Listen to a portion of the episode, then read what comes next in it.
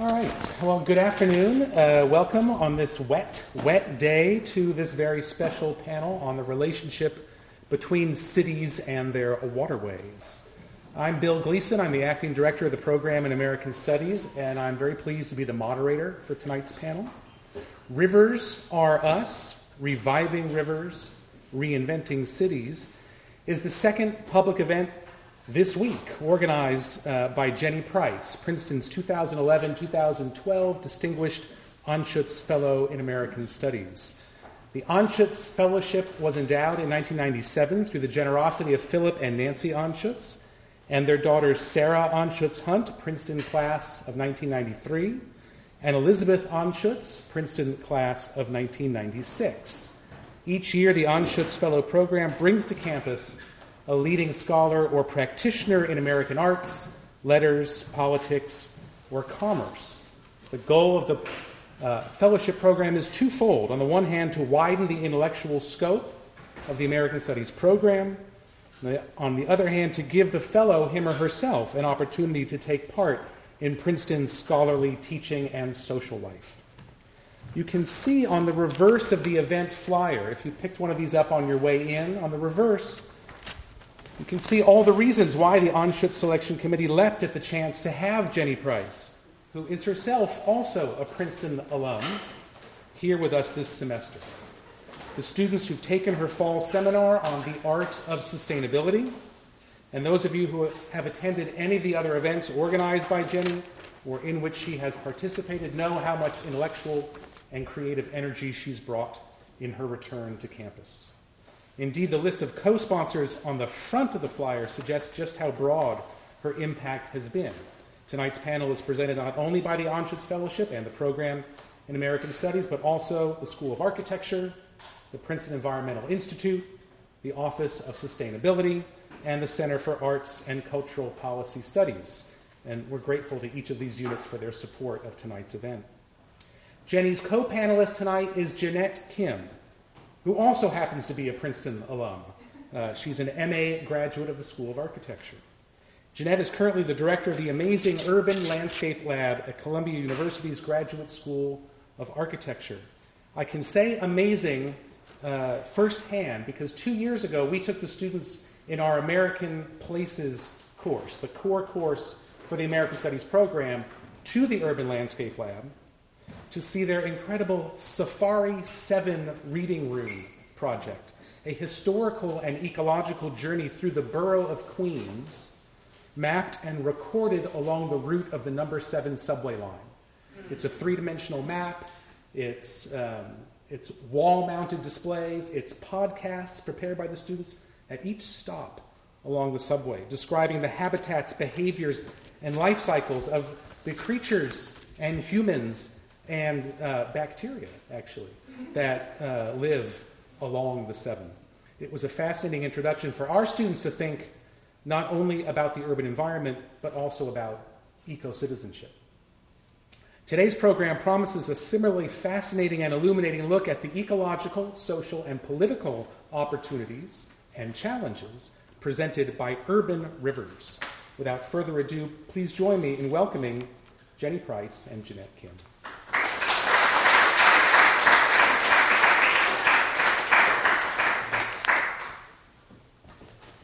Thank you so much. And what a, what a warm introduction, Phil. So thank you so much for starting off the evening.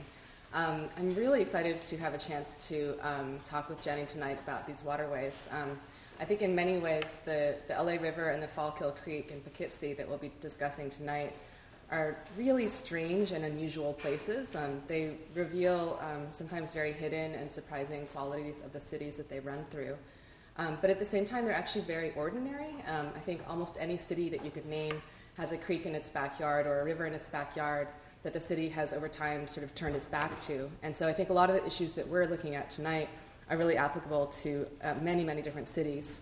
Um, as the city tries to turn its, its face back towards these waterways, um, what kinds of things are we trying to reenact? Um, what qualities of the, of the waterways are we trying to bring back into our cities? And I think tonight will be a really, at least for me, exciting chance to ask those questions. Um, so for sorry, this feels very tall and I feel very small. Um, so t- tonight's um, structure will be um, uh, Jenny and I will go back and forth around three topics. Um, we'll start with um, uh, oh, this is my opportunity. We'll start with history and then move into solutions and then uh, uh, complete the talk with implementation and then hopefully have a lot of time for discussion afterwards. so I will be speaking tonight about a master plan and a series of pilot site designs um, that my colleagues and I are, are creating around the Fallkill Creek, um, which is a small creek that runs through the center of Poughkeepsie, in, uh, Poughkeepsie, New York, in the Hudson Valley. Um, we are, um, the project was initiated by um, a grant that uh, uh, Clearwater, uh, a nonprofit based in Beacon, um, was able to acquire from the New York State Hudson DEC, or Department of Environmental Conservation, um, which was um, the grant was, in a way, a kind of descendant of a stimulus bill grant and was focused on um, uh, developing design ideas around watersheds. Um, we, we were brought in by Matthew Slatz, who's here tonight. Raise your hand, Matthew. Um, this is Matthew, who is the founder of a group called um, PAUSE, uh, Project Arts for Urban Exchange. Um, which pairs um, artists and designers with non- nonprofits um, that are active um, in built projects and, and, urban environments. And so he brought us into the project, um, and then we've also been working with Alice Fung, a landscape architect, and um, eDesign Dynamics, which is a hydrology and habitat restoration consulting group in New York City. Um, we were tasked with um, the creation of a master plan um, and a series of pilot, pilot site designs that could then be um, developed and acted upon as a next step. and in many ways, we've taken on the project um, not just as a master plan scheme, but also as an opportunity to think about um, methods of engagement um, that need to happen from starting now into the future to make, um, to make the city actually turn its face back towards the creek. Um, so, in this first section, I'd just like to give a little bit of background on the creek and um, talk about some of the issues that we've been dealing with in our conversations with different agencies and citizens. Um, to begin with, just to give you a little bit of a background, like, like many cities, uh, the Fallkill Creek um, played a very dominant role in the development and the industrialization of Poughkeepsie. Um, many of its first factories were formed along its banks. Um, there were mills that were using its power. Um, um, subsequently, as the railroads came in, the, in- the industry started to move away from the creek. And already in the mid 19th century, the creek just became a kind of wasteland. Um, mill ponds that had been, had been formed had been turned into malarial swamps. Um, I found records of people 100 years ago almost rioting, um, demanding that the city fill in these mill ponds. And um, um, today, what you see is a kind of landscape of low income housing that results from that time of houses that were built around um, really uh, suspect landscapes. And from this, um, from, in this context, oh, sorry, I should just say that today, basically, what you see are, uh, is a kind of landscape of low-income housing and parking lots that kind of mark these um, um, former swamp, uh, former wetlands. And um, I think for us beginning the project, a really big question was this idea about what we want to recover or what we want to reinvent in the city in response to the creek.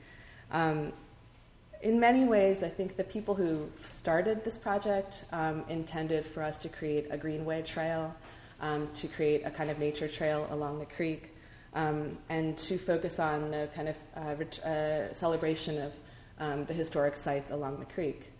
Um, for us, though, we felt that it was really important to recognize that this wasn't just a nature trail or that it wasn't something external to the city, but that it really needed to be something that engaged um, the, the very uh, kind of focus of urban life. So, what you see here is a kind of marking of ways that people do or could use the site. So, in addition to a nature trail, we could look at science programming, science research, education.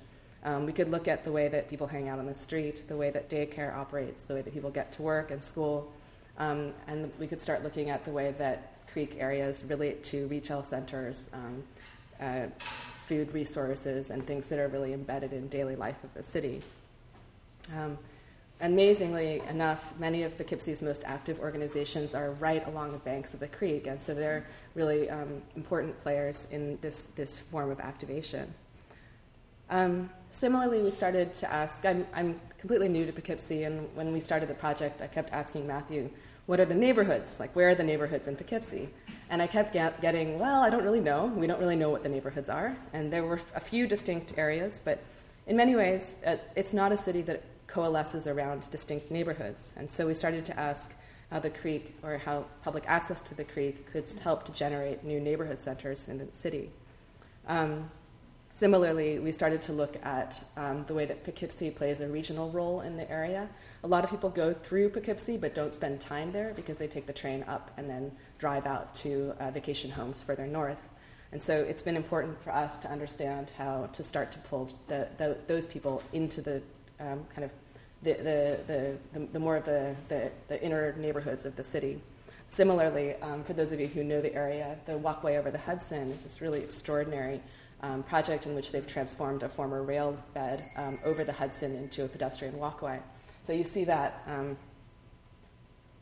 in this pink line up here, and we've been looking at ways to use the creek to create a kind of cross grain traffic that's pulling people in from those sites into the center of the city. Um, race plays a role here as well. Um, in many ways, a lot of the focus of development in the city has focused around the condo development and the railroad station to the west. Um, and there are many, um, as much as people don't identify with neighborhoods, there are enclaves of people who are, um, there are enclaves of people um, that tend to organize by race and ethnicity. And um, in many ways, we saw this as an opportunity to start to connect neighborhoods through a, the creek that actually does run all the way through the city. Um, I'd also like to give a little bit of a background about um, water quality and habitat issues around the creek. Um, uh, the creek, like many urban waterways, has extremely low quality. Its um, fecal coliform count, for example, is 50 times the level um, deemed safe for swimming. Um, it suffers, like again, like all urban creeks, it suffers from high nutrient levels, um, high temperatures, low oxygen rates. Um, it has been, um, it, sorry, this is stuck for a second, but we're faced with a combined sewage overflow system that's um, um, pushing uh, sewage systems during rainstorms out into the waterways. Poughkeepsie, by the way, gets its drinking water from the Hudson River, so um, the issues of water quality are even more charged personally. Um, the creek has been, since the New Deal, New Deal era, um, channelized into this uh, by this stone wall. Um, and so we see as many of our tasks, uh, sorry, I'm getting off subject here, but um, we see as part of our task um, the need to both call attention to um, these problems, to, to uh, uh, provoke public support for large scale infrastructural changes. So, for example, um, there's a need to invest in a um, um, separated sewer system, a need to find um, um, pollution sources upstream. A lot of these problems are very large scale, and we're, our, the portion of the creek that we're looking at covers an incredibly small portion of the creek, which you see down here. This is the entire Fallkill Creek, and we're looking at the boundaries of the city of Poughkeepsie. So the issue of big versus small is very huge here. Um, and but at the same time, we are trying to think small and um, understand that green infrastructure practices, um, porous pavement, um, the, introdu- the reestablishment of wetlands and riparian habitats is really crucial to dealing with these problems. Um, similarly, we're faced with questions of habitat restoration, and uh, again, like many urban waterways, um, the creek is dominated by human sponsored species, raccoons, squirrels, um, and animals that act as pests in, um, that, that, dominate these landscapes. Um, so we're faced with, um, you know, we, we actually don't even have an opportunity for preservation anymore. At this point, it's really about construction. And so we're looking for opportunities to re- repair and reintroduce riparian habitats and wetlands back into the creek. Um, so I think Oh, I should also say there's been just a really extraordinary and exciting um, set of projects that um, have engaged school groups. And there's a, steel, a, study of glass eels in the creek, for example, that really invites people to start wading into the creek and take samples and, and really monitor this creek in some really engaging ways.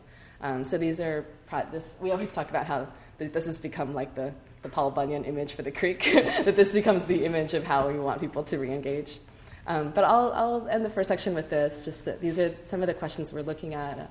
We're hoping as much as possible to find um, uh, sites for mutual benefit between um, the desire to reactivate the city core and um, the need to restore water quality and habitat.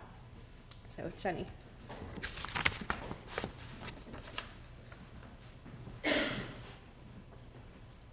this is a big podium.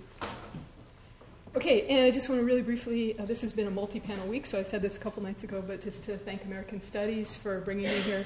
Uh, Bill Gleason, Dirk Hartog uh, brought me here, and um, Judith Ferszt and Candice Kessel, who have made so many things happen since I've been here. It's just really meaningful to be back here, uh, having been an undergrad, and my career has gone in so many weird, strange directions since then, ways I couldn't have anticipated when I was a biology major here, but I think is all rooted very, very logically in the education that I received here. So it's just really been wonderful to be part of the community again.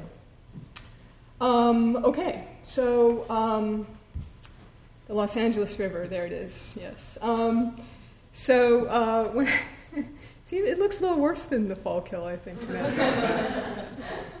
um, so uh, when I moved to LA in 1998, and I've always been a real uh, nature girl, um, and I was looking for places to hang out in nature in Los Angeles, and the LA River quickly became one of my favorite places to hang out in nature. There's my nephews hanging out in the LA River in my car looking very teenager ish. Um, to be fair, the LA River doesn't all. Oh, okay. Can everybody hear me okay? No. Yes. Is that better? Yeah? No? Okay. Um, to be fair, it doesn't all look like that. Some of it looks like that. Some of it looks like that. Um, but one reason that it's become one of my favorite places to hang out in nature in LA is that I think it really holds one of the most important keys to Los Angeles' future. And to see uh, why uh, it holds the key to the future, I really want to focus for my eight minutes on this section on um, the past. So let's see, let's move this over a little bit. I'm so old fashioned, I use paper notes. Okay. So, um, just a really quick, uh, uh quick, like, you know, five minute history of the Los Angeles River. Um, the Los Angeles River is the reason that Los Angeles exists. Um, so, uh, without uh, the Los Angeles River, we wouldn't have the things about Los Angeles that we do love most. That's the thing that my nephews love most when they come to visit me. Um, no In-N-Out without the Los Angeles River. No animal style burgers, for those of you who know LA. Um, LA is a river basin. Um, it's not how we usually think of it, but it is a river basin. It has three major mountain ranges that are right in the city, and each one of those mountain ranges drains major. Uh, I'm sorry, the river drains major portions of each of those three mountain ranges, and it runs 51 miles uh, through the heart of uh, of LA County. Um, all the way across the valley, for those of you who know anything about LA, the San Fernando Valley, and then sort of goes uh, across from Griffith and Elysian Parks and along the east side of downtown and out through the industrial corridor of southeast LA and into the river at Long Beach. Um, it is the central artery of the major watershed in the Los Angeles area. And that is, uh, explains why it's really one of the best water sources in all of Southern California, uh, which is why in 1769, when the explorers were coming up from Mexico looking for settlements, such they said, you know, we ran into this beautiful valley, this well watered valley. It's gorgeous. It's the best place we've seen for settlement so far, which is why in 1781 uh, the Pueblo was founded um, at the spot on the river that actually has the best above ground year round supply of water. And that's what it looks like now, because we're really into historic preservation in Los Angeles. Um, so it's the reason that uh, the LA River is the reason that LA exists. It's also the reason that LA was able to grow into a city. Uh, LA relied on the river and its aquifers as its only source of water for about uh, 130 years until 1913, when very famously we decided to start uh, buying some say importing, some say stealing uh, water from Northern California. So it, the LA River is a central natural fact of LA. It's a central historical fact of LA. It runs 51 miles through the heart of the LA area. It runs under pretty much every major freeway. Everyone in LA has seen it. Most people in the country have seen it because they've all seen the films that have been um, uh, filmed in it. It's really kind of an extraordinary river. Most people in the world have seen it, or a lot of people in the world have seen it. The extraordinary, most extraordinary thing about this extraordinary river today is that no one seems to know where it is. Okay, so how does that happen? Los Angeles is essentially a city that has lost its river. I mean, I'm from St. Louis. Uh, I didn't. I grew up in the suburbs. We didn't go to the Mississippi, but we were like, "What's the Mississippi River?" We knew it was there, and we knew its importance to our history. So how does that happen? So um, the LA River actually poses uh, a slight uh, flooding problem. Uh, it's actually uh, it's actually one of the poses one of the worst flooding dangers of any river in a major American city. That may seem odd. Uh, Mark Twain wrote that he fell into a Southern California river and came out all dusty. Um, but we do have these three mountain ranges, and um, the LA basin is a really big place to build a city. It's a tiny, tiny place for all the drainage we get. The river falls farther, and it's 51 miles. than the Mississippi falls in over 2,000 miles from Wisconsin to, uh, to the ocean. So, um, so we just all this water just comes pouring into the basin. Uh, obviously, through the 20th century, um, as we paved the LA basin, uh, the floods got worse. Um, and in the 1930s, there was a series of floods that literally had people canoeing all over Los Angeles. Sounds fun, I know. Um, but uh, the, uh, the city, which had been trying to address this problem, brought in the big guns, the Army Corps of Engineers, and they said, hey, we know how we're going to solve your flooding problem. We're going to build you a 51 mile, three sided concrete trench, 20 to 30 feet deep, and we're going to stick your river into it. And uh, LA went, yay.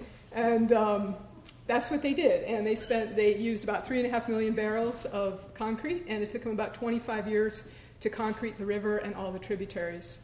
Um, that's the headwaters uh, before they concreted the river, and that's the beautiful uh, headwaters of the mighty River uh, now, right next to the Canoga Park High School football field. Okay, and they can do this because we're no longer relying on the river for our water. Now, the standard explanation for why we start buying, importing, stealing water from Northern California is that LA is a desert and that we outgrow our water supply. So, whenever I do tours of the LA River, I always have people repeat after me and louder if they don't do it convincingly LA is not a desert. This is one of the biggest myths that we have in LA, and it's really been uh, really shaped the city in ways that have often been uh, very unproductive. LA is not a desert, it has a semi arid Mediterranean climate, and uh, the alternative explanation is that we uh, drained the river.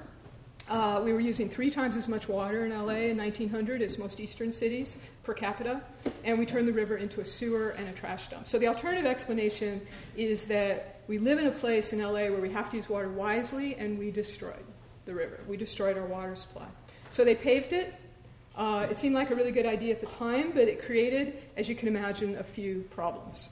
So let me just go through those problems really quickly.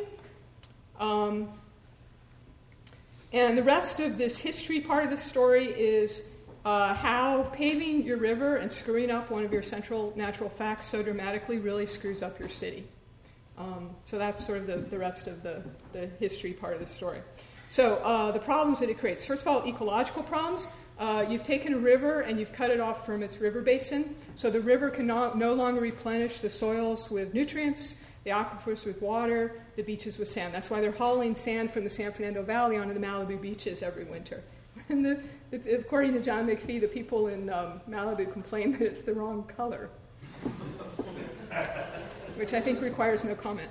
Um, so that's ecological problems. Also, they had the brilliant idea of connecting the entire storm sewer system into the river. So uh, now the river basically functions very, very efficiently, efficiently to gather the sort of thousands of toxins off of our lawns and off of our roads uh, into the storm sewers, into the tributaries, into the river, and sends them directly to the ocean, which is why we have some of the dirtiest uh, uh ocean waters um, and beaches in the country. Um, they did solve the flooding, flooding problem, but if you think about it, how do they solve the flooding problem? By dramatically exacerbating the flooding problem. Because, like I said, all the infrastructure in LA is designed to get our water as fast as possible into the river. So it used to hold about 8% uh, of the storm uh, water, and now it holds up to 80% of the storm water. So we've made the floods much worse, even though we're containing them. So those are ecological problems. Um, there's also social problems. Since at least the turn of the century, Los Angeles has had the least park space per capita of any major American city in the country. We are very dysfunctional when it comes to park space, public space, green space, connecting space. We're very notorious for this. And of course, the, um, the neighborhoods that are the worst are um, the, the poorest neighborhoods, the least white neighborhoods. Uh, there are places in LA you can walk for three miles and not hit a public park whenever I go to another city, like go home to St. Louis, I'm like, whoa, what's that park doing there? That's amazing. You know, there's parks all over the place, and that's just really extraordinary. And what we did in the 1930s is sort of took the most single most logical place for a green space and connecting space in all of the LA basin and turned it into our grand sewer. So Venice has the Grand Canal, we have our grand sewer. Um, and of course, there's a lot of industry that now lines us, and some of the poorest neighborhoods in LA County are along this corridor. Okay, so that's social problems. And then finally, water supply. Um, this is the way we manage our water in Los Angeles, which does have a semi arid uh, climate. We take all the rainfall that we get the sky, from the sky for free, okay, and then we, um, all of our infrastructure, all the gutters and everything, all the infrastructure, concrete infrastructure, is designed to get our rainfall as fast as possible into the rivers, into the storm sewers, into the river, and out to the ocean. So we essentially use our local water supplies to water the Pacific Ocean, literally. And then we spend just the city of LA, and there's, I don't know how many cities, 85 cities in LA County or something. Just the city of LA spends a billion dollars a year to import 200 billion gallons of water. Uh, it's 20% of our energy output in LA from watersheds all over the West at significant social and ecological damage to those watersheds. So it doesn't make a lot of sense. So if you think about it, um, I love that slide. Um, if you think about it, um, paving the LA River, screwing up the LA River is really profoundly implicated in pretty much all of the troubles that LA is so notorious for. So, uh, severe environmental degradation, um, social inequities, extreme social inequities, problems with uh, absence of green space and public space, and our kind of unseemly uh, thirst for the rest of the West's water. Um, one other uh, problem is that also we created a cultural problem when we paved the river. Essentially, the city lost its river. Um, we lost the river from our collective spirit of place. We kind of lost our understanding of our ecosystem that we live in and how it functions. And this is also typical of LA to treat the landscape in the Los Angeles basin as a kind of blank slate upon which we can project our dreams um, without regard to what's ecologically sustainable or makes sense. Um, so it becomes um, not just this kind of environmental and social travesty, but it uh, becomes the most famous forgotten river in America. Um, becomes a joke, and uh, David Letterman calls it the last two-lane river left in America, I think, at some point, and becomes the place where um, they dump all the bodies in the movies. Just watch any crime show, TV crime show filmed in LA. I guarantee you they will dump a body in the LA River at some point. Um, okay, so that's, um, I think that was, okay. So we're going to move on to solutions, and I'm just going to barrel right on, and then Jeanette's going to come on. And I think there's tons of resonances in, in what we've, we've both been talking about. It's essentially we're telling the exact same story. Uh, we're just telling it for different rivers.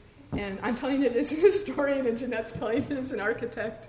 Um, we've been really fascinated with how we approach things differently. Um, Okay, so um, the history of the river. That, I just told a really brief history of the river. It's pretty grim. Um, the good news is that if screwing up your river screws up your city, then unscrewing up your river uh, can really help you unscrew up your city quite dramatically um, and make it more sustainable and equitable. And in LA, this starts to happen in 1985. Uh, a guy named Lewis MacAdams is an artist. Um, uh, recruit some friends. They go down to the LA River and they they um, trespass. Essentially, they they cut the barbed wire and they say, "We're going to revitalize the LA River." And people say, "What's the LA River? We have a river." Um, and he founds this group called Friends of the LA River. Um, at the time, there's a there's a, a, proposal to turn it into a truck freeway during dry season. It actually gets more traction. People think he's nuts. But he's very persistent, and I won't go through the whole story, but in 1985, you have zero dollars going into river revitalization. And by 2000, you've got over 100 million uh, going in, and it's really become one of the biggest things going on in LA, one of the most consensus issues, I think, and everyone uh, pretty much that you could possibly think of, every public agency, every nonprofit, every community that could possibly involve is saying we have to do this. Um, even Department of Public Works, which fought it for a really long time, is now a major player. Um, the city of LA releases a master plan in 2007, and it's now this incredibly ambitious, well funded, widely supported um, project, not well funded enough, but um, to uh, grapple with the problems um, and to create a different kind of future for LA because people start thinking about, like, not just let's free the LA River, let's free Mother Nature, which I think is sort of what it started out as, but if you were to revitalize the LA River, what that would actually mean for LA. Um, and the point I always tell people on my tours, like, if there's one thing I want you to take away from this, it's that revitalizing the LA River isn't about the LA River, really. Primarily, it's really about Los Angeles. Um, so, what do you have to do? Just very briefly, you have to essentially do three things to revitalize the river. You have to green it, you have to clean it, you have to take out some concrete. Not all of it, but some. Um, and there's really just think about the consequences for each one of those goals. So, to green the river, uh, I've actually been holding back on you. There's, um, there's a few soft bottom stretches of the river that look more like that. Um, they're actually quite nice, um, full of birds. So, to green it, you would create a 51 mile greenway and bikeway uh, through the heart of the Los Angeles area. It's the backbone, logical backbone for a network of greenways and bikeways um, through LA County, especially in the neighborhoods that need it most. So you can imagine the kinds of uh, people that start to get excited about this, many of whom don't call themselves environmentalists. Um, to clean the river, um, you can't just take all this stuff out of the river. Uh, you really have to think about um, this incredible load of toxics that's coming through our storm sewer and how much, how many of these toxic substances we rely on for daily life, whether it's paints or car waxes or you know deodorants or whatever. It all ends up in the air and the water and in our bodies. Uh, these pesticides, fertilizers, asbestos, plastics. Um, Prozac. People on my tours are getting happier and happier. Um, so you really have to sort of think about the toxicity of everyday life. I actually think that's the toughest goal. I think it's harder than figuring out how to take out the concrete, figuring out how to clean up our water. To take out the concrete, um, you really have to, you can't do it right now because half of, we'd be canoeing all over Los Angeles again uh, the next wet winter we had, which I think we've already had uh, from what I hear. You really have to rethink how we move water through Los Angeles, and we really have to start capturing water where it falls rather than sending it to water the Pacific Ocean.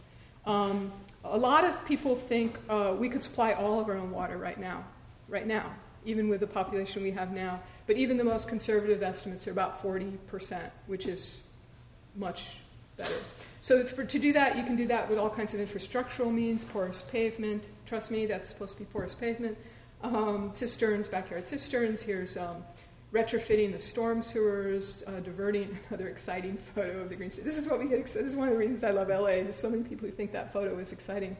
Um, uh, so that's uh, essentially diverting water away from the storm sewers into these uh, swales.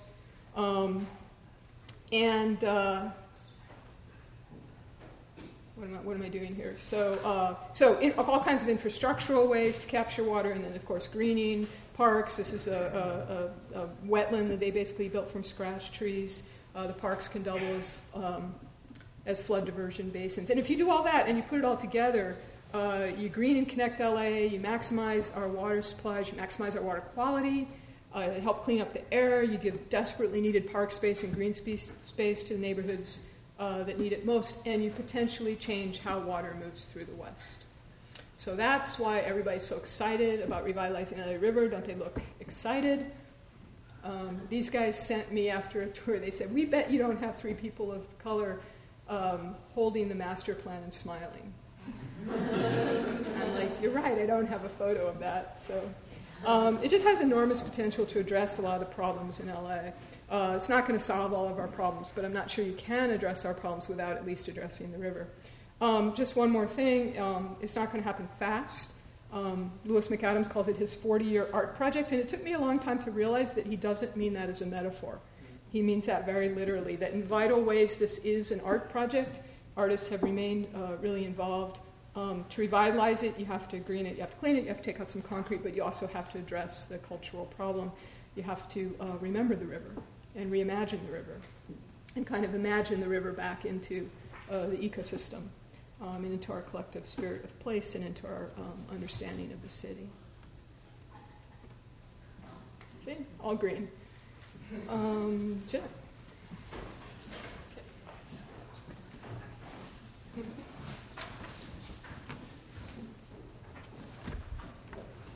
So I don't know that I can claim that these are exactly solutions, but I would like to show you some of our master plan um, uh, proposals and um, some of our design schemes for um, some pilot sites that would be the first kind of testing grounds for um, the development of public space along the Fallkill Creek. Um, so what you're seeing here is a kind of Just a little louder. oh sure. Um, so, in general, our approach to, towards the master plan has been to think about spaces along the creek as new neighborhood centers, and as much as possible, we've tried to tie those back into the city. Um, our major strategies are first to develop pocket parks along the creek. Um, pocket parks could be developed on city-owned property, or most like more likely in partnership with public service organizations and schools and other institutions that are located along the creek. As a secondary strategy and a much more long term strategy, um, we've been looking at the introduction of walkways or greenways or trails along the creek. Um, given that the creek is divided up into, into the backyards of many, many private properties, from schools to private residences, it's a significant challenge. Um, but I'll walk you through a couple of the corridors that we've mapped out and talk about some of the pilot sites that we've designed along the way. Um, so, for one example, great. In one example, um, we're looking at a pathway that starts from the train station, um, the Metro North and Amtrak train station, and cuts through what's now a kind of very barren parking lot filled with taxi stands and um, taxi cab drivers hanging out, through an existing park and around a kind of condo development area. Um, and then the, tra- the pathway would then continue through and really try to connect um, what's now one of the, the strongest or most identifiable neighborhoods, um, which is the Mount Carmel or Little Italy neighborhood. Um, currently, that neighborhood is really separated from another kind of retail strip um, to the south. And um, I think there's a potential here to really connect the train station into that retail corridor. Um, and then we are pulling this walkway along um, a long uh, street um, that runs right along the creek and has uh, public access uh, right now to the creek. The property is actually um, adjacent to a former public housing development um, that went private, um, I would guess something like 15, 20 years ago. And um, the property used to actually have a bridge that cut across, but has now been basically cut off. Um, and we had this really interesting meeting with the housing, um, uh, the, the, landlord, the landowner right now. And we can see certain ways in which they constantly see the creek as a liability. Um, and we've been talking with them about ways to really kind of release some of that liability to the city and help them sort of turn, um, um, turn their property now into a waterfront property. Um, we then connect over here to Washington Street, which is the north south corridor that connects up to the walkway over the Hudson, which is that railway that I spoke about earlier that, that crosses the Hudson River. Um, so, in this way, we're really trying to attempt to sort of stitch together neighborhoods and try to reconnect um, the housing um, um area back into the creek. Um, so, here you could see, for example, that walkway from the train station underneath is really fantastically gorgeous but totally off, off access um, uh, underpass or, or, space under the, uh, the highway, um, and then through the park and um, um back out to the walkway. Um, so here you can see a, a, a kind of rough sketch of the introduction of a greenway into that long linear pathway. And we've been speaking with our hydrology consultant about um, uh, using wetlands and more specifically a, a kind of intermittent wetland um, that can help to filter water off of the, run, the roadway before it reaches the creek. Um, and that in turn then helps us think about how we activate this as a neighborhood center. So we've talked about producing, uh, creating a kind of um, um, uh, very immediate, uh, kind of cheap and quick and easy picnic area that could be created um, that connects uh, in a way that connects to the Little Italy neighborhood. And then we've talked about um, instituting a plant nursery that could help to grow wetland plants that could then be fostered in this area and then distributed out to neighbors to use for their rain gardens and their backyards as well. Um, and then you can see the kind of introduction of a planted walkway along this lowered area near the creek.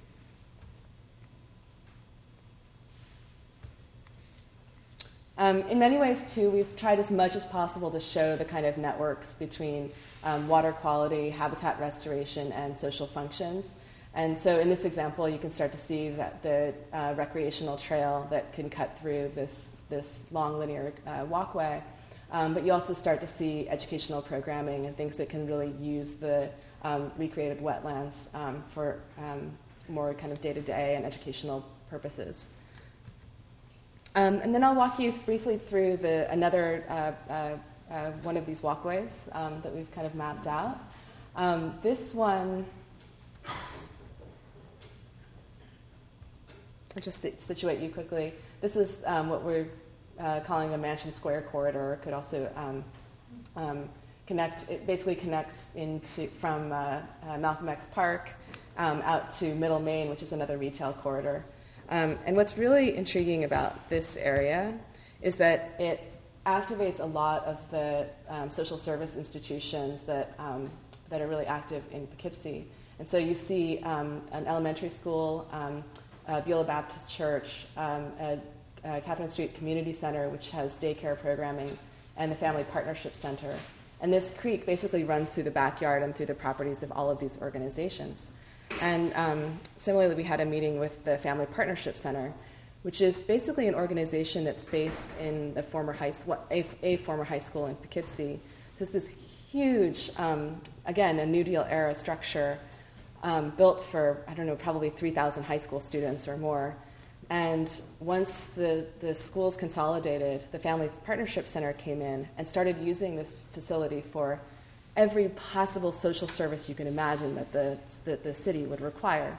So the director explained to us that he has um, children coming for after school programming in one door, people coming in for drug rehab and um, counseling services in another, people coming in for homeless services, they would line up and um, get onto a shuttle bus and go to a homeless um, shelter just off of the outside of the city. Um, other clients that are coming to the building include people who are seeking um, refuge and counseling for domestic abuse, domestic violence abuse. But you also have people who are domestic abuse perpetrators who are also coming for, for service for counseling. So all of this is happening in one building, and amazingly enough, a lot of these people are also, a lot of the homeless people store their belongings in garbage bags and tuck them against and under the trees next to the creek wall, so that when they come back from the, the shelter, they can find their belongings again. And it just seems to me that it's one of these situations in which the institutionalization of life has kind of taken over this public space, right? And that in a way, the design, these, these organizations are doing extraordinary things, but they're kind of sequestering into this part of the city is extremely problematic.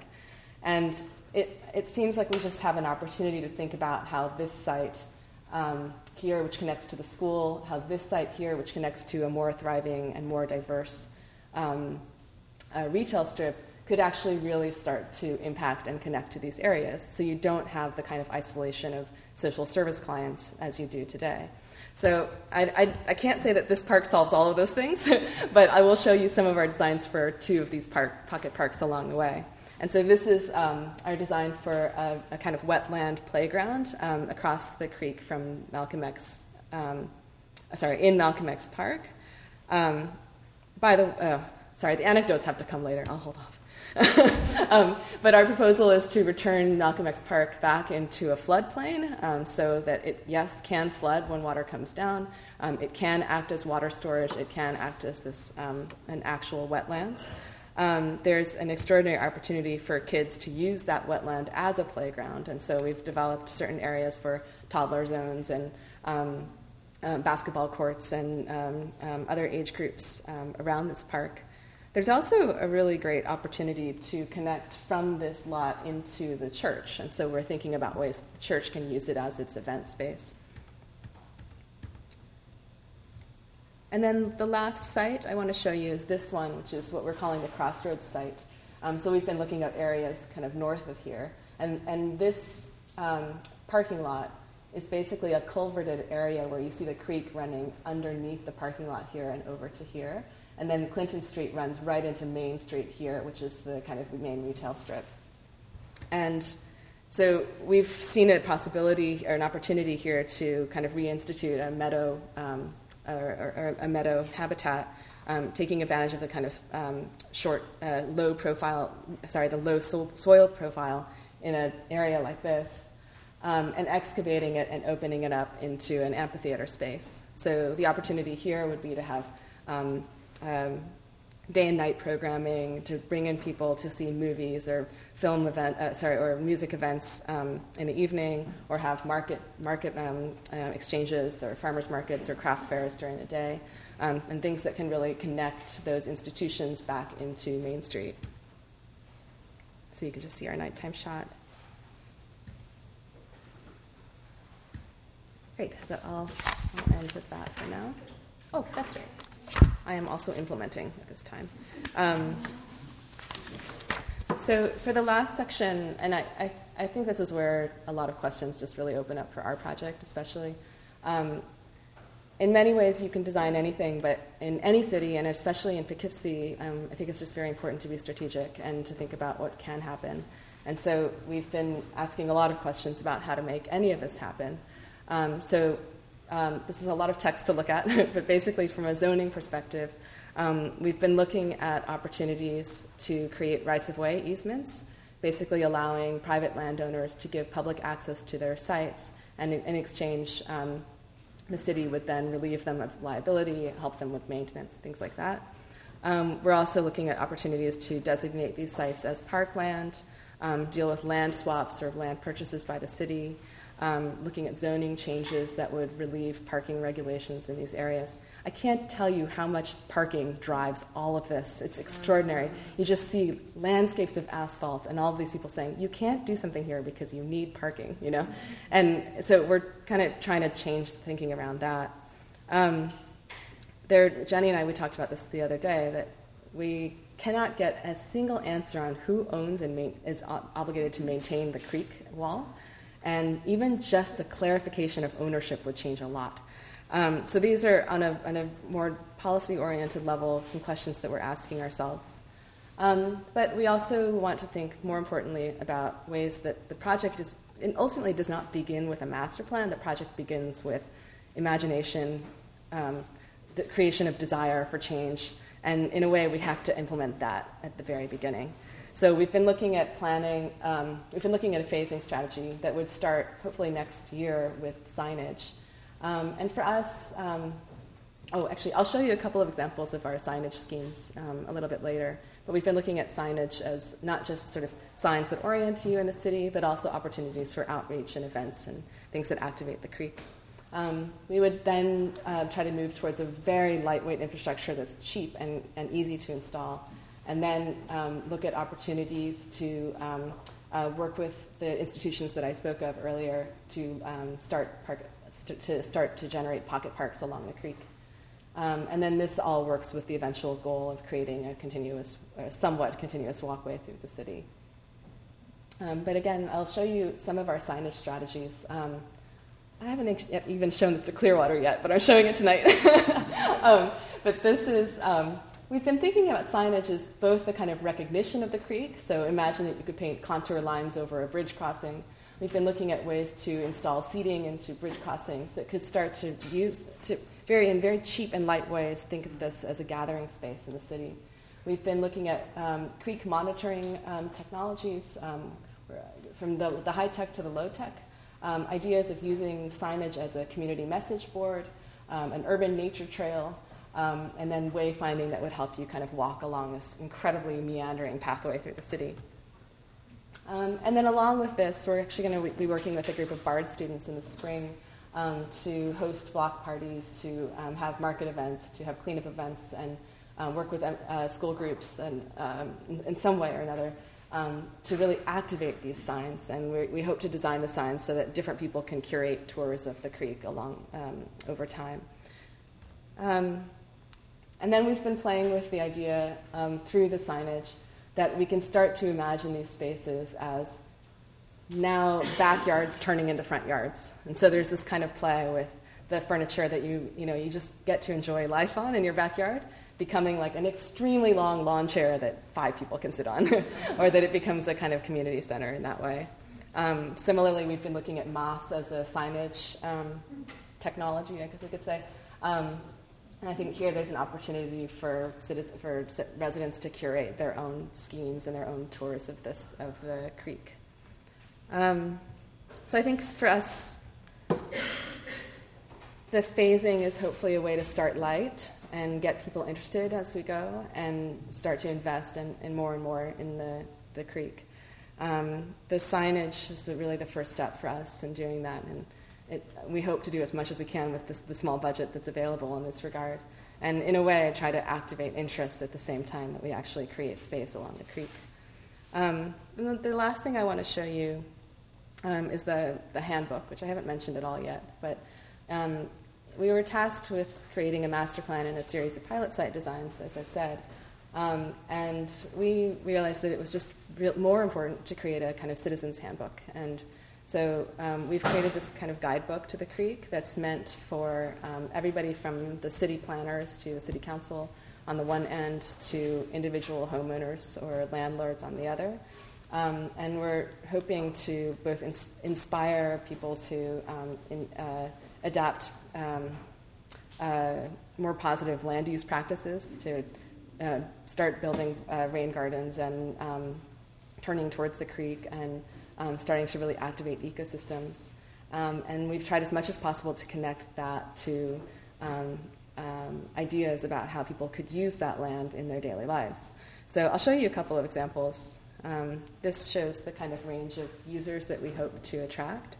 And, um, and then we've gone through a, a, range of different land use types uh, parks, public infrastructure, um, institutions like the ones I spoke of earlier, um, and then many of the industrial and commercial businesses along the creek, um, and of course, residents. so, somewhat quickly, this is our um, our garden pathway, um, in which you can start to imagine um, ways to expand and connect from existing parkland down towards the creek. Um, you could imagine a basking beach in which um, humans and turtles alike take advantage of this kind of great, great sun exposure along the edge of the creek. Um, you could imagine event spaces underneath the kind of hidden overpass of the highway you know, your, the, Jenny's concrete channels of the LA River um, remind me of the opportunity to really use these incredibly grand sloped spaces that we have underneath these infrastructural exchanges. And so here we've just tried to imagine a film screening. Um, we've, again, par- I can't tell you how many pages of these are parking lot re um, but there are opportunities to reuse parking lots as um, event spaces for church groups, uh, gospel events, um, church picnics, and everything else. And um, here we've imagined the reintroduction of, of, a kind of tidal pool at the mouth of the creek um, as a kind of outdoor classroom. Um, here you see two examples of kind of uh, uh, industrial, uh, new examples of industrial tourism where you can go and kind of get excited about the salts that are put on your roads every winter or walk your way through an abandoned um, uh, shell of an industrial building. Um, and then similarly, we've been looking at ways for these commercial spaces to really take advantage of the creek. So, beer gardens that look onto a vertical garden that climbs its way up the wall, or takeout windows that now take advantage of a commuter pathway from the creek out to a bus station, um, or um, picnic areas that help um, ba- local bakeries and markets um, attract new audiences. Um, we're looking at ways for people to reuse their driveways as playgrounds. Um, when the car pulls out, the grass pavers make a really fantastic playground. Or we've looked at ways in which homeowners could perhaps uh, group together to create spaces that are communal to them in their local backyards. So our, our, little hot tub scene. or we could see in here, for example, the way that um, a, a a condo or a multifamily residence, residential building could sort of have these fantastic uh, um, winter bonfire, um, campfire scenes in their backyards. So um, that is that is actually my last slide. But um, I think in many ways the intention is to take on this incredibly carved up, incre- definitely privatized zone that we're dealing with, and so in Poughkeepsie, I think there's very little opportunity. It seems like at this point, there's very little chance that the city is going to step in, start purchasing property, and develop a greenway. And so I think we've, as much as possible, tried to deal with that condition and find ways for, um, for this to happen sort of one side at a time. Uh, thanks.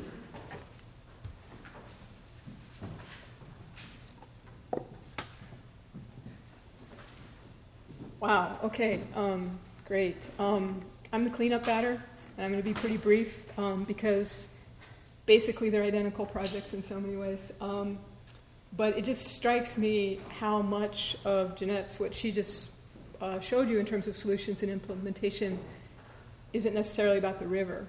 There are a lot of slides here that didn't have the river in it, and I think both of these projects take the river as a river very seriously terms of water management and watershed management but, and wildlife, but also we're really looking at the river also as a really essential public space and connecting space. And, um, um, and I, these ideas, I think I need to, a lot of these ideas I need to take back to LA and show the, the folks who are doing the master plan.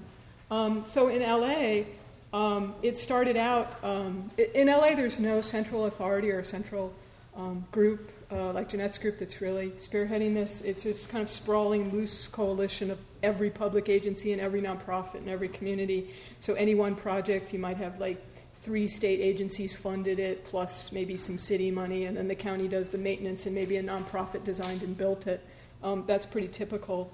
Um, it started out in the when they first started doing projects in the 90s. It was very small projects, mostly with these public-private partnerships. Um, and there's been phases, so now we're actually at the phase where it's become more of a big civic project in which the public agencies are really providing most of the money uh, and taking the lead, but you still have all these players. I think um, we've arrived at a point with the LA River where I personally think it would be really um, useful to have a coordinating uh, authority, like a river, LA River Conservancy, but at the same time, there's something to be said for what's happened so far, which is that the LA River, uh, this issue is really brought people to the, all these players together around these issues who are now coordinating on issues like water management and um, watershed you know management uh, in ways there used to be there was you know five water agencies and they never talked to each other. So the LA River has really brought them together. It's really dissolved a lot of boundaries between environmental justice and mainstream environment.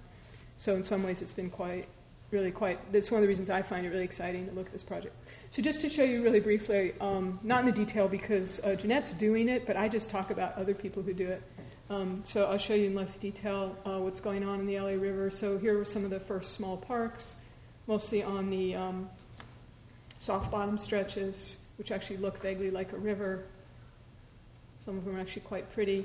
Um, this is a beautiful little tiny park that was designed by fifth graders, actually, who live nearby. Terrible slide, but this is actually a stormwater park uh, done by a state agency um, that's designed to basically um, uh, divert all the, the water from the storm sewer off that street into a depression um, during a big rainstorm, and they have campfires and marshmallow roasts um, at that park. Um, there are a couple of really huge park projects near downtown Los Angeles. This is one of them. This is the first 40 acres or so that they've put in as uh, part half, rec- half active half passive um, recreation. It, uh, unfortunately, the, the, the, rest of it will eventually be a 100 acre park, and the part that's actually next to the river uh, hasn't been touched yet. Um, that's the other uh, big downtown site. This is 35 acres, 36 acres, uh, the corn, what's called the cornfield site. This is, both of these sites were actually um, phased out rail yards. Um, the fights to uh, get these sites to be park projects were really, really defining in terms of people saying, okay, we're not going to just reconvert all this land back to industry. We're going to actually re- revitalize the river. We're going to recreate floodplain. We're going to devote this to public space.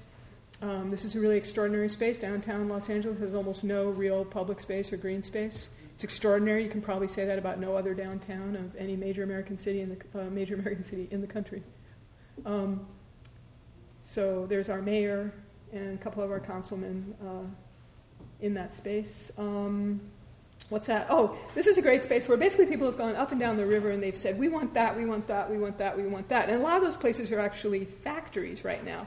But you know they think they're going to get those spaces. So this is a space where the landlord, it's actually a, um, a golf and tennis center, has sworn that he's not selling it to the state, even though he wants to develop it into condos. And nevertheless, the state went in and did a big plan for it.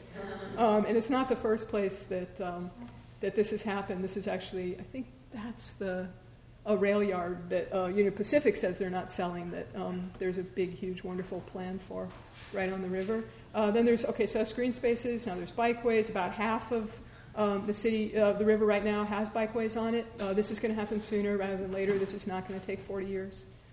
Um, so then there's stormwater management projects. Um, there's, they've actually put um, 12,000 screens on this one section of the river just to, I'm sorry, this is cleaning up the river. Um, this is a wetland that they built. This used to just be a dirt ditch, essentially, and they, rebuilt, they built this beautiful wetland. Nobody knows about it. It's typical of projects like this in Los Angeles.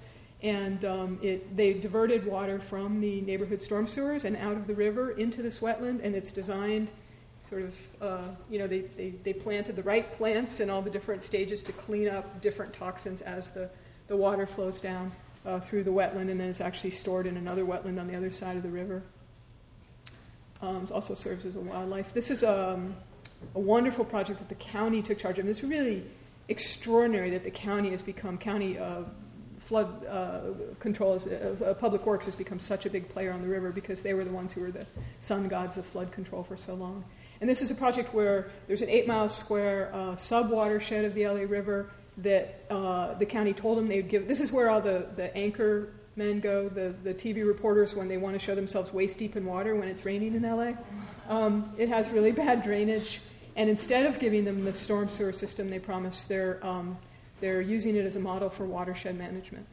So this is one of the first green streets that they've opened up uh, which has all kinds of amazing features to capture water. And they worked with all the neighbors uh, to convert their, um, their lawns to xeriscaping and native plants, that sort of thing. What's going on here? Um, bioswale, part of that project.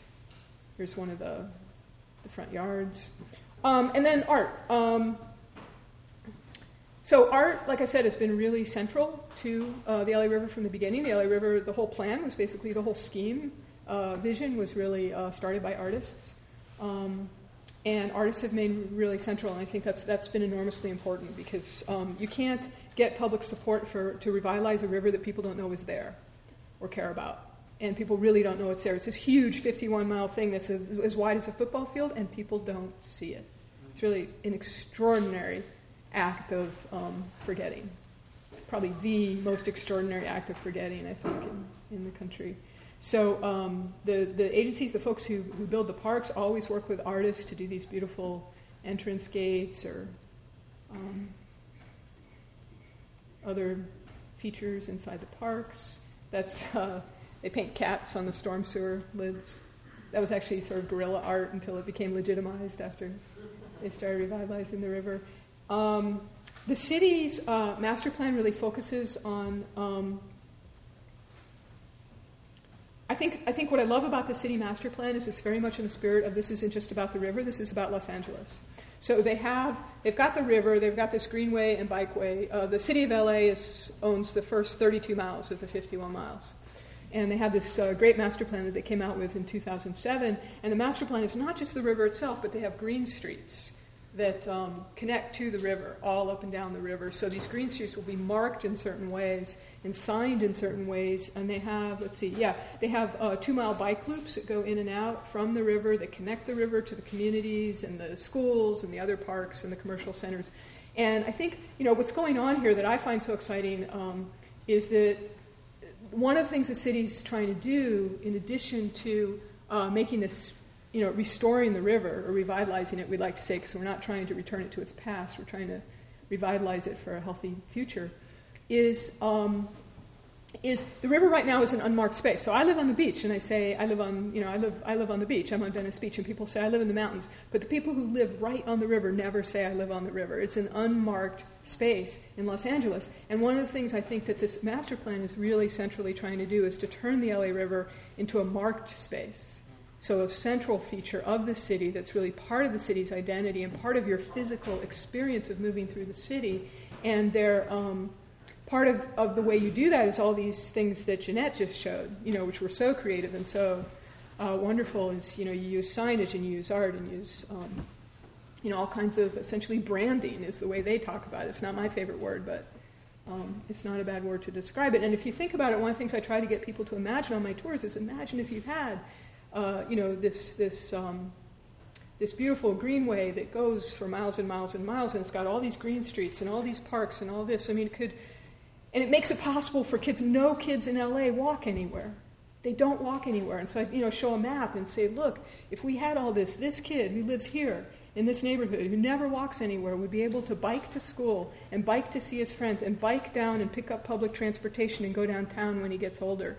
Um, and it could dramatically transform the way people experience the city and move through the city, potentially. It has this really dramatic, transformative potential in terms of the way we experience the city as a more public city and a more um, just user friendly city, which LA is not in many ways.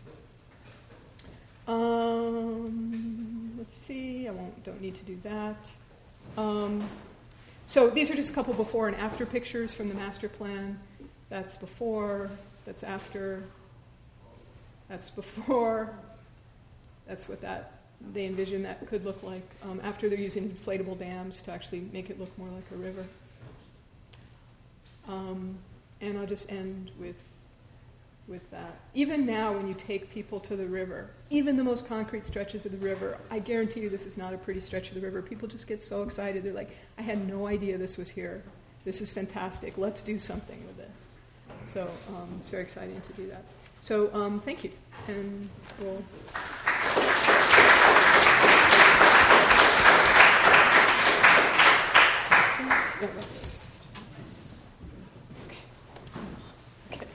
Okay. Um, Jenny and Jeanette in, invited me to offer a couple of comments at the end, but I'm just going to offer one anecdote, one quick question, because I want to move on to your questions and engagement with them. Since we started at five, we'll go till about six thirty. Um, the anecdote is I grew up next to the LA River. Uh, I mean, I did, but uh, you're right. We didn't. I never would say I grew up in North Hollywood. I grew up literally like a block and a half from the LA River, and and my and it was a site of terror. It was also my mother's boogeyman. Yeah. Said, "Don't go near the river." Because you might fall in, and in January when the rains come, People do fall in. you people fall in and die, and, and you hear stories about little kids mostly who are playing near the river fall in and die. They drown. Um, so I, but I would go to the river and watch 15 feet high, uh, you know, water coursing through it with empty shopping carts being buoyed along, and just and think about, oh, I don't want to fall in. uh, but but you're right. I live near it, but never identified with it. And the question is simply, you both brought up questions of ownership, and um, one of the things that when my American Places class was thinking about New Orleans, a city that's always been intimately tied to its river, and it demonstrates the inextricability of the natural and the built environment. And that city literally has to wrestle with what the river does and means to it. One of the big questions that comes up beginning in the 19th century is who owns the waterfront?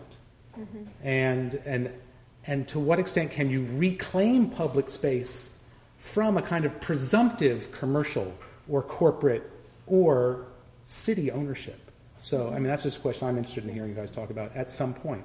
But let's open the floor up for questions from you and conversation with our panelists. Yes? Um, Thank you um, for doing the work that you do, and um, I have so many questions and so many comments, but I'll keep it one.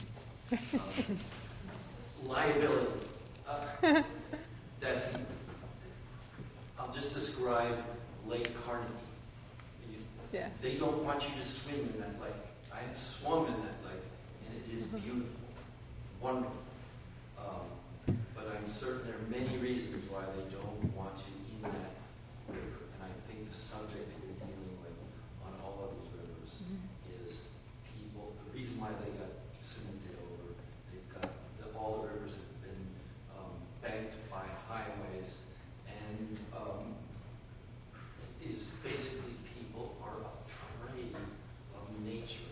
They're afraid of coyotes. They're afraid of cats, big cats. They're afraid of nature, period.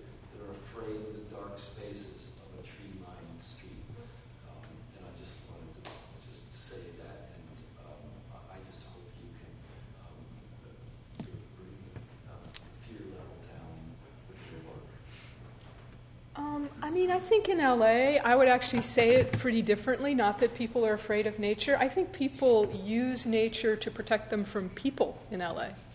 LA is a really privatized city, and you know, people um, surround themselves with these fortresses of nature in Los Angeles because they don't want people there.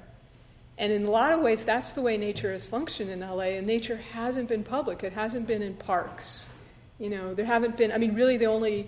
I mean, there's Griffith Park. There's obviously parks. The beach, I think, is probably the most successful place in nature that people gather.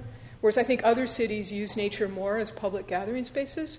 LA, I think nature has functioned more often than not as privatizing, um, as privatizing kind of material. And the challenge is, I mean, certainly my experience when I take people to the LA rivers, they're not afraid of nature, they're dying for nature. You know, they're just craving it. And people have even, uh, you know, folks like Bill, I've never met a person who grew up near the LA River who didn't say, oh, yeah, we used to go down there and we did this, this, this, this, and this. You know, it's just, even in its most concrete form, people have been drawn to it. And there's this whole underground history of the LA River that people don't really know about. It hasn't been totally forgotten. People have been using it consistently, and they really crave it, I think. I don't know. Yeah, I keep thinking that um, as you were talking, I kept thinking we need Jenny for Poughkeepsie. like, who's going to do this? You know, like create these tours and bring people into the to the creek, and and actually, the, the very mm-hmm. simple act of walking up to it and seeing it, yeah. and walking along it, seems like a, a major step in that direction. But I also just wanted to say a quick anecdote in relationship to your point that it seems like certain types of defensiveness are all compiling in the worst possible way. That, for example, we were walking around the the public housing project that I mentioned on the south side of that long linear strip that we had designed, and they created a, a large chain link fence between the housing project and the creek, presumably to stop people from falling in. And so, in that case, maybe nature is the threat, or just, just simple drowning is the threat. And then, of course, because that fence is there, that becomes the place where people go to deal, to whatever, mm-hmm. hide stuff that they're not supposed to have. It, they've produced a dead end, deliberately produced a dead end, mm-hmm. be, because they're scared of the other thing. It beca- then becomes the feeding ground for the other threat. And if you could just simply open up that space and actually make it accessible make it and have like people walking by in those areas, you wouldn't have the same problems. So it just seems like there are certain ways in which you can kind of un- untangle all of these modes of defensiveness that are happening at the same time. Yeah. I'll just share you my my fear when I saw your plan, which retake the LA River it, by force. Um, which is great. Do it. It's just coming from New Mexico and, and living next to arroyos, I, uh-huh. I listened to one woman say, "Well, I, have lived here ten years. I've never seen this arroyo run, yeah. you know, dangerously." And I, and I said, "Just wouldn't." Yeah, but you know, it's really hard. It's really hard to live on a river safely if you don't know how to live on a river and you don't know the rivers there. So, you know, first of all, the floods are much more dangerous because we're pouring 10 times as much river water into that river as we need to during floods. They're so much more dangerous because of that channel. But also, people need to learn how to live on a river again. And that involves having some kind of sense that you grow up with about river safety. And it doesn't mean that people won't eventually drown. They will, as in any river. But um, you can't prevent that. Yes. This, this actually deals with pretty much the same um, sort of question. Um, I, have done a lot of teaching during the summer uh, with uh, grade school teachers and, and with grade school children. They absolutely love anything related to water. Uh-huh. Yeah. But in public schools, they can't do anything with, with water. Other than potentially lead trips to right. a watershed association, which is allowed to do things with water in some way. And I'm wondering whether this this this is a universal problem, or um, or or have you found ways around it? Because we simply are unable mm-hmm. to use the the schools to get experience with really? water. Uh, I mean, in LA, um, Friends of LA Rivers developed a curriculum, and I think a lot of the schools are looking at water issues. They're building mini watersheds inside their classrooms. Um, that, is that? That's, that sort of thing is mm-hmm. fine mm-hmm. um, to, to play with water as a model system, Mhm. but to actually go and look at the stream Mhm. back at your school, that, They're not allowed to do that? that- they're not allowed to do that. Um, I've taken school. I mean, school groups are going to the LA River, definitely. It's a, it's a big thing. I took a group of 60 fourth graders there once, and the problem is, you know, you turn your back and they're up to here. You're like, please don't do that. And now just don't lick your lips, okay? Please. But um, yeah, uh, but I, I mean, it comes back to this obsession with liability, you know, um, which is is a problem. You know? I, I don't know. That doesn't really address your question. I unfortunately was forced to because I'd been doing these tours for many years, and the city all of a sudden said, You can't go there. Nobody can go there. Of course, people go there all day long. But I was so visible because I was taking large groups of people there all the time that eventually the LAPD said, Oh, you can't do this. Why not? So the LA, the LA, the folks who did the master plan actually had to create a permit process that was specifically for me, but that can now be used for other people which really, frankly, makes me very angry that I have to have a permit to take people to the Los Angeles River. And so I have to pay $600 a year to get a million dollars worth of, two million worth of liability insurance for every year for people to literally walk on concrete. literally. I mean, it is so dangerous, right? And um, it's, this is the big fight that we're fighting now. We've already fought fights about land use. First is to get people to see it's a river. That was the first big fight. That was the first 10 years. Next 10 years are land use. Okay, we pretty much won that fight. The big fight that's shaping up right now is public access because the exact agencies that are trying to revitalize the river are telling us that it's trespass, we're trespassing if we go to it, certain sections where they haven't built parks, and it's infuriating. And that's something that I'm going to fight really hard when I get back. Riparian rights? Um, riparian rights apparently people don't think seem to think it's going to apply to the LA River successfully. Yeah, unfortunately. Did you have anything about public access? What goes what goes on with public access? And Well, it's hard for me to speak to the liability issues. I Mhm. think the land use law is something we just haven't gotten very deep into yet.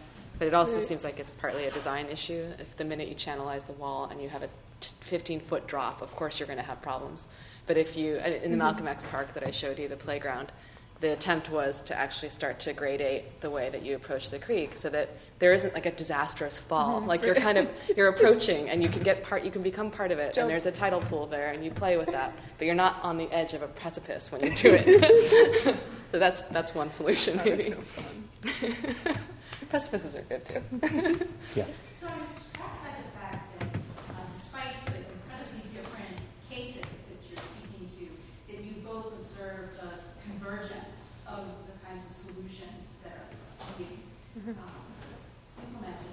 And I wonder both, what are the examples that either or both of these cities see as success stories? What are the places in terms of river reclaiming that everyone is talking about or, or, or that you do talk about when you're strategizing, or maybe the failures as well? Um, you know, either a model plan or a model example. Mhm. Um, and I guess then the, the other question to piggyback onto that is, if there's so much convergence in the solutions, where's the new, what's new, what's next? You know, besides street furniture and, Mhm. you know, access to the water and involving the community, you know, what is different and new that we want to look for or take away from these stories? Yeah, those are great questions. You want to start? I can start. Still thinking, yeah. please. Okay, I'll start. Um, so, in terms of other rivers, I mean, river revitalization is a, all, all cities destroyed their rivers during the industrial era, basically. And most cities are revitalizing their river for a lot of the same, almost all the same motives, I think, that these two projects are happening. So, these two projects are part of a much wider, bigger, worldwide movement. I mean, South Korea, Seoul, they actually um, had cemented over their river with a freeway, and they actually removed that freeway and you know daylighted the river. Um, um, so I think that you know this, these are all we have a lot of models that we could look towards in terms of how they're changing, and you might be able to, to speak more knowledgeably to this. But my own sense is that you know they start out as um, really more about the rivers. I mean, but they're all, they're all using river revitalization to revitalize their cities. I think, but I think a lot of them. I think people are getting more and more creative about using river these rivers and these um, greenways as public space and really seeing them as urban rivers. I was really struck when I went to Denver. They have these beautiful mountain rivers, you know, uh, Colorado rivers that run through the city, and they've done, they have greenways along them and bikeways. And I was really struck at those are very um, separated from the city. Like you go down, and then you're just in this, like, it's almost, it's designed very much to get you away from the city, I think, and to be very much not part of the city.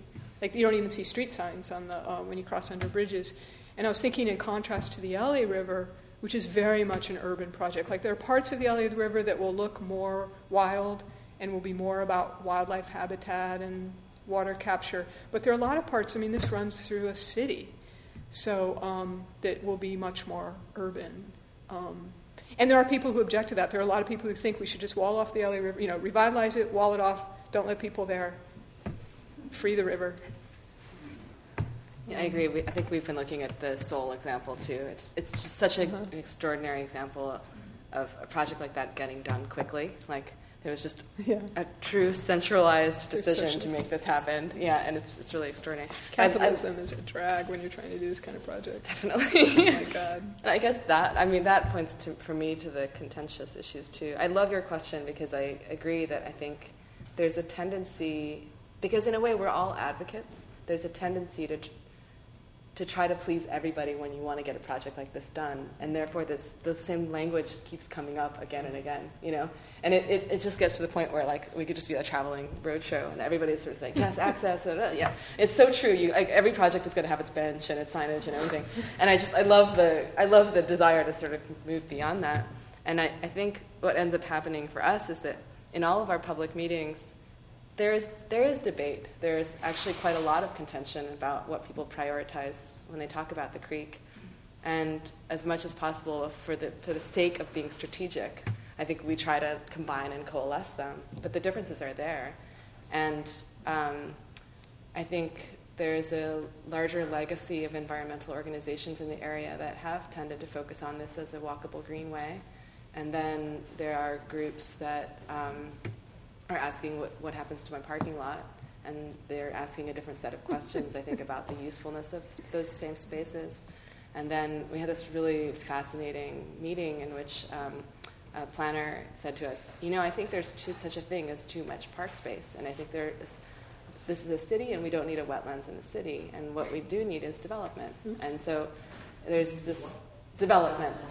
And so the, the question of how much, how much development, the question of how you deal with privatization, the question of, of, of uh, the, the level of city support that one would require to do these things are very contentious issues. And then they tend to get, um, I guess, paid. What, what metaphor am I looking for? they tend to get overshadowed by the green, like the green way, the walkway, the, and Yeah. it's like this idea that the tree is going to save your environment is, is an easy way to take that on, but I think it would be more, I think it would be interesting to engage the actual debates. That's actually great. And just very, very briefly to piggyback on that, one of the things that's going on in the LA River is the city's trying to create a clean tech corridor along most of the downtown stretch, basically saying we're going to keep development here because we need development, we need industry. You know, it creates all the things we need, but we're going to try to encourage clean forms of industry along the river, and we're going to turn this into like a model uh, area for clean industry. Question in the very back. I was curious, in your both your plans, a discussion about reclaiming certain areas and reutilizing them. Uh, any discussion on security or safety, public safety, because you're dealing with sometimes these parks are certain environments look, may look at it from a different perspective, but I, I don't have any ideas about like cameras like that. Is that discussed? Or, well, access to, by, by Yeah. support staff and service staff. And then the second follow-up to that would be the maintenance. Yeah. How much will impact on municipal- municipalities, the maintenance of these spaces, which are great, you know, obviously what, what municipalities are being squeezed right now. So, uh, is that in the discussion, discussed in the process of that? Yeah, very much so. I think um, when you talked about the terror that people see the LA River with, I think in Poughkeepsie's case, I think every time we talk about the project, someone raises a question of crime and safety. And I think in many regards, park spaces, especially at night, are seen as just havens for criminals, and they're they're not welcoming spaces to many. And it is a serious concern. And um, you know, it's, it seems to me that there's the approach in which you put a fence around it and you lock it and you hope that it becomes a, a policed space. And then there's the, the other approach, which is that it's used 24 hours a day, that it's um, open to people, that it's that if there are people walking by and using the space, then it, it yields a different kind of security. So ex- the example of the the fence that stops people from falling into the river that then breeds crime is just it's just like one problem leading to the next to the next. Mm-hmm. So I think as much as possible we're trying to to see it that way. Is there any conversation with lighting and cameras? Out of curiosity, you know, for other walks around the country, is there any conversation about that in, in the plans? Obviously, you guys are in the midst of Yeah. planning, and has that dialogue come out? I How think do you, how you, how you use that? 'Cause I don't, you know, what I mean, like, how do you address that kind of issue? If, you, if you're trying to sell communities on opening up spaces that they're going to take on as a responsibility. Yeah, I, of course. You know, I mean, LA, my God. You know, when they design parks in a lot of these neighborhoods in LA, they actually take into account how do you design the park to prevent drive-by shootings, literally. So a lot of the topography that you see in these parks is actually designed for nothing more than to inhibit drive-by How do you shootings. do that? Um, you have like um, you, you inhibit visibility, and then you, you have the typography so that people are too low. You know, Because we've to been see. told Oh, to we've been told to design things so that um, the police uh, because they have like three cops at night, Mhm. like in the Yeah. entire city at, at night, and they're all in cars. So you basically have to design the whole thing so that they can They survey can- everything yeah. from the windshield. it's like the exact opposite. Oh my God. Yeah, no, it's a big question. The problem is that I think in general, you know, just like Jeanette said, the impulse is to, oh, well, we're going to make it safe by putting a big fence around it and not letting people in there after 7 o'clock. And I think in general, it's not completely true, but on average, the more public you make a space, the safer it's going to be.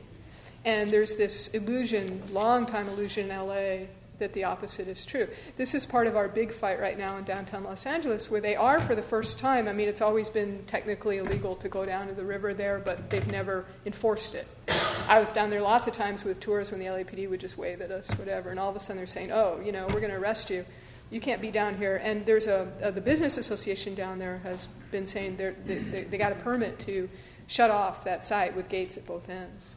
I'm like, so seriously, you really think that the way you're going to make this area safer is to make this less public? I mean, let's put a mm-hmm. farmer's market there. Let's put some green space up at the top. Let's put like a history trail that talks about the history of, because that's where they do all the filming. You know, I mean, are you crazy? You know, especially at the exact time that we're talking about revitalizing the river and connecting it to downtown, you're going to actually shut off access to the river. Well, you don't understand. It's so dangerous. And I mean, I've, I've had the cops say, they describe it in a way you just think like, what universe are you living in? That when they've described this sort of gentle, this gentle driveway down in the river, they say, well, there's this really, really steep driveway, and it's full of these enormous potholes, which are like, you know, this deep. And and it's and, and you go down there, and then you get to this part, and then you just really slide down this really precipitous slope, and then if, if you hit if you hit the river, you can slide right into the low flow channel which is like because there's you know there's most of the river is this deep there and then there's low flow channel that's about a foot and a half. The low flow channel is 30 feet away from and i mean it's just it's it's like I, I don't even know how to fight it. That's so irrational. But there is this kind of obsession with oh my god this is so dangerous and they're, they're like, well, you know, people jump off the bridge, they commit suicide. You're like, so you're afraid they're going to land on us? I mean, what? You know, what exactly? I mean, I'm sorry that happens. That's tragic. But what does it have to do with us? You know, or we'll be in there and the LAPD will come down and say, we'll say, well, what's unsafe about being here? Well, you know, it could flood. And it's August.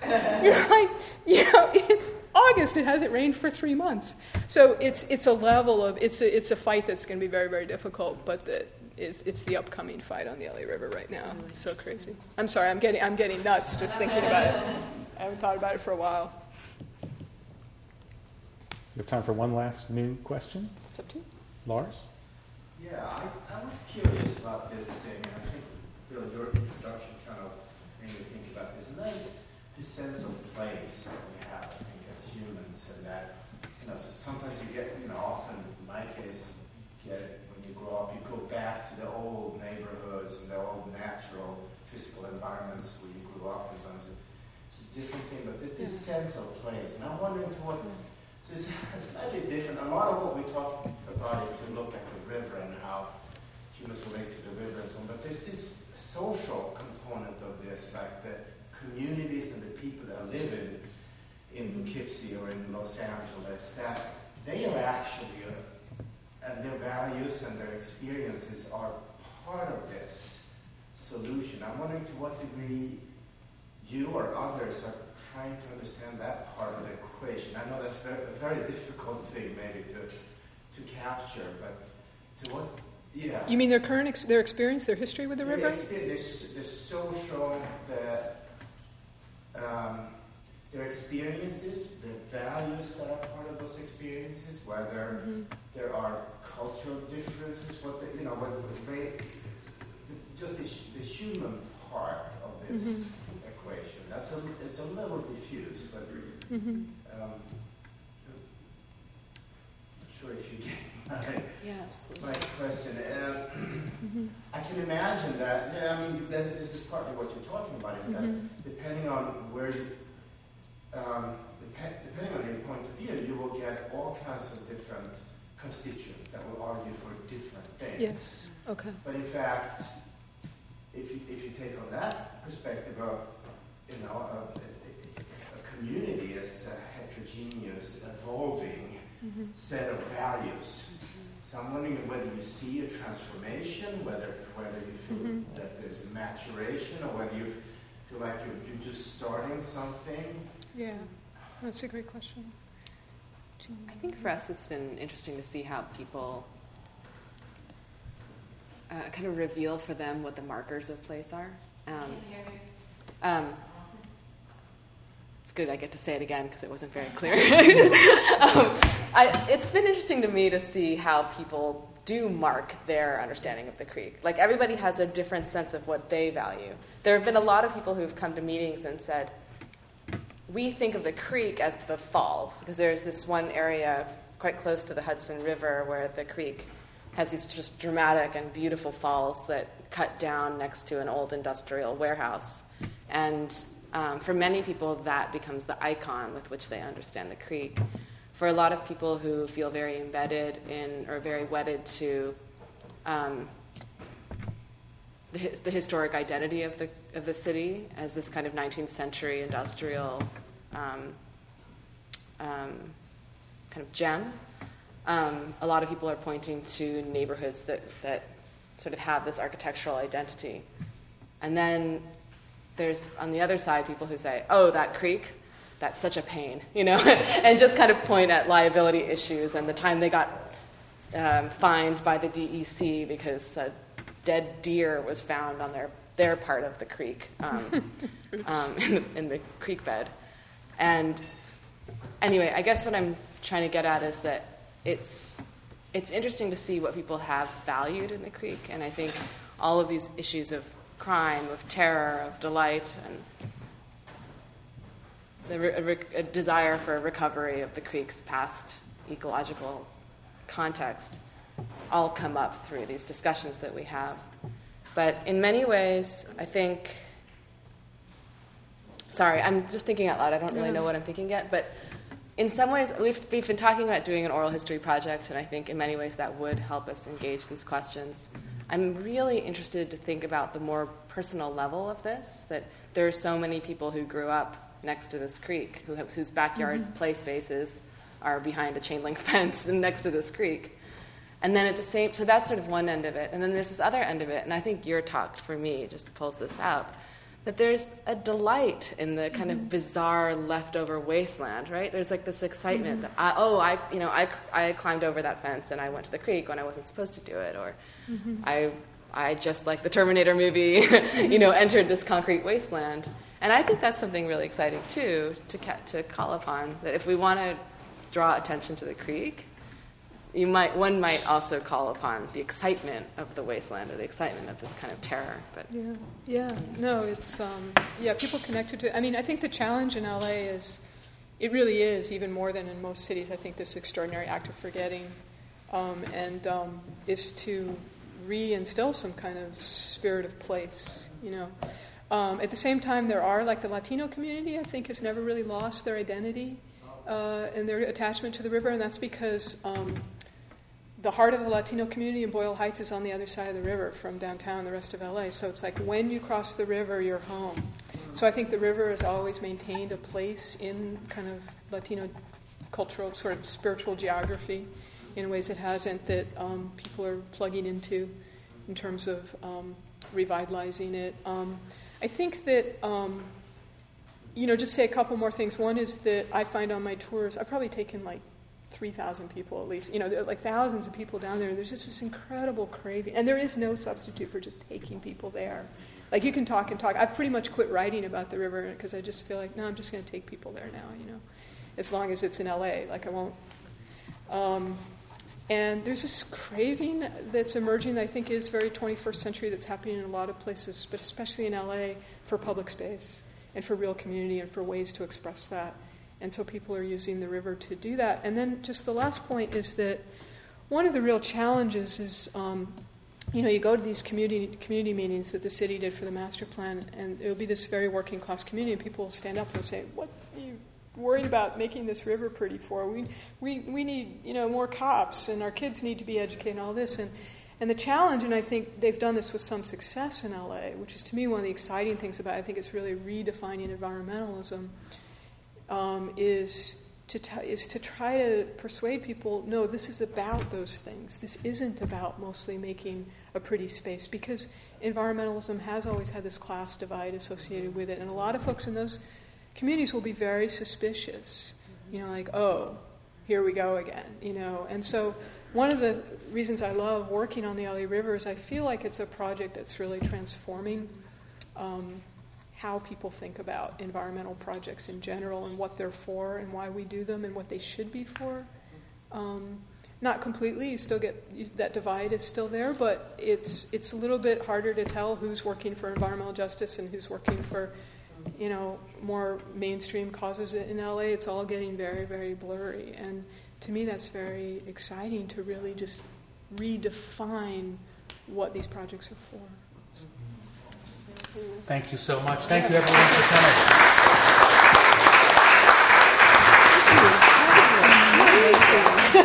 this is. I want to. Can I?